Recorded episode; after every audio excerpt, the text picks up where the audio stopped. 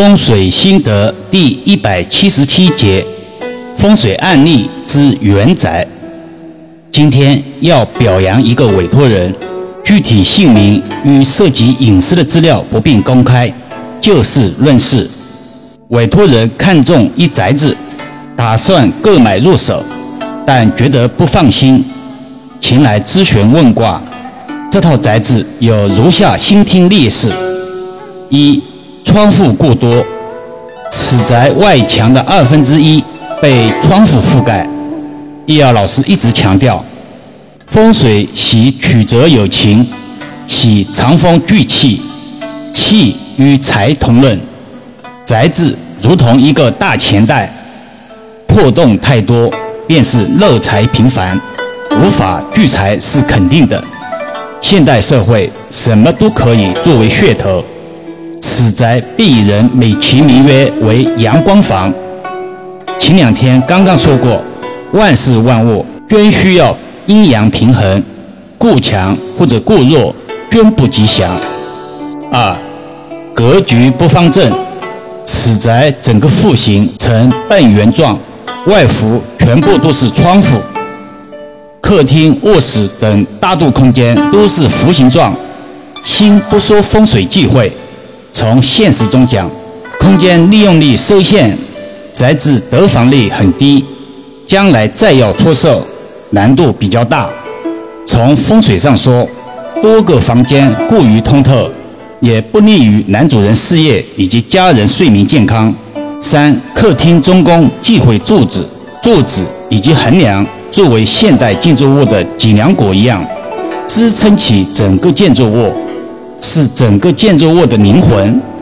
但通常柱子都在建筑物的边缘或者宅子的边角，而此宅客厅靠近中宫处却有顶梁柱的存在，此局在风水中称之为房中针，是不利于家人健康的，尤其对男主人的侵袭堪忧。当然，此宅还有其他，如两个卫生间夹着一个卧室等不利气场，在此不一一列举。今天分享这段短音频的目的是为什么呢？易遥老师常常说，风水讲究有法必有破，没有改变不了的风水，只有改变不了的观念。化解煞气的法门，通常不外乎遮挡、化避斗等手段。达到去形除煞的目的，所以最关键的是执行力的问题。这个委托人很能理解风水的意义，听老师解卦后，果断放弃入手购买此宅的打算。这就是通过被自觉来绕开不利气场，以达到趋吉避凶的目标。易遥老师从业多年，更常见的是某些人纠结不下。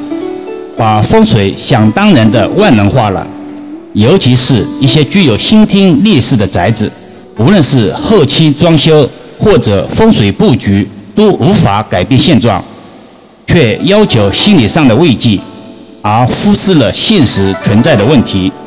此段短音频已获得委托人的许可，供更多益友参考。昨天看到这样一个新闻，与大家分享。某公司的老板打算给公司员工发工资，在当地银行取了现金一百万，让司机把钱搬到车上，并再三叮嘱他一定要把钱看好，准备第二天上午发给员工们。因为是自家司机，共事多年，也比较放心。但万万没有想到的是，司机竟然把钱存入自己的银行。然后就开始网络赌博，短短六个小时输掉了九十六万。司机发现这事掩盖不住了，于是天还没有亮，就跪在老板的房门口说：“这辈子当牛做马也要还给老板。”有的网友说：“这种人一辈子都改不了的。”还有网友说：“当牛做马，牛马这么值钱吗？谁还敢让你当牛做马？”更有网友说。赌徒是疯狂的，即使发毒誓也不可信。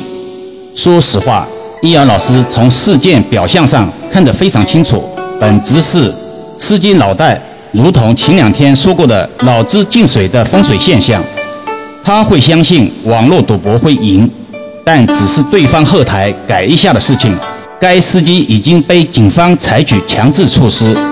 世人常说，赌博十赌九输，而网络赌博更是十赌十输。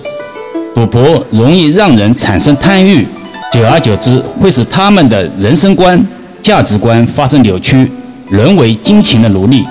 赌博毒害人的心灵，容易让人产生好逸恶劳。尔虞我诈、投机侥幸等不良心理畸形，严重的会导致倾家荡产、妻离子散、家破人亡。所以一定要远离赌博。在今天短音频的最后，老师想问问益友们：您的周围或者您认识的人中，有没有因为赌博而家道败落的？大家一起来说一说吧。好了，暂时先聊到这里。更多分享，请至易瑶文化主页收听、点评、转发、收藏，或者搜索关注公众号“易瑶文化”。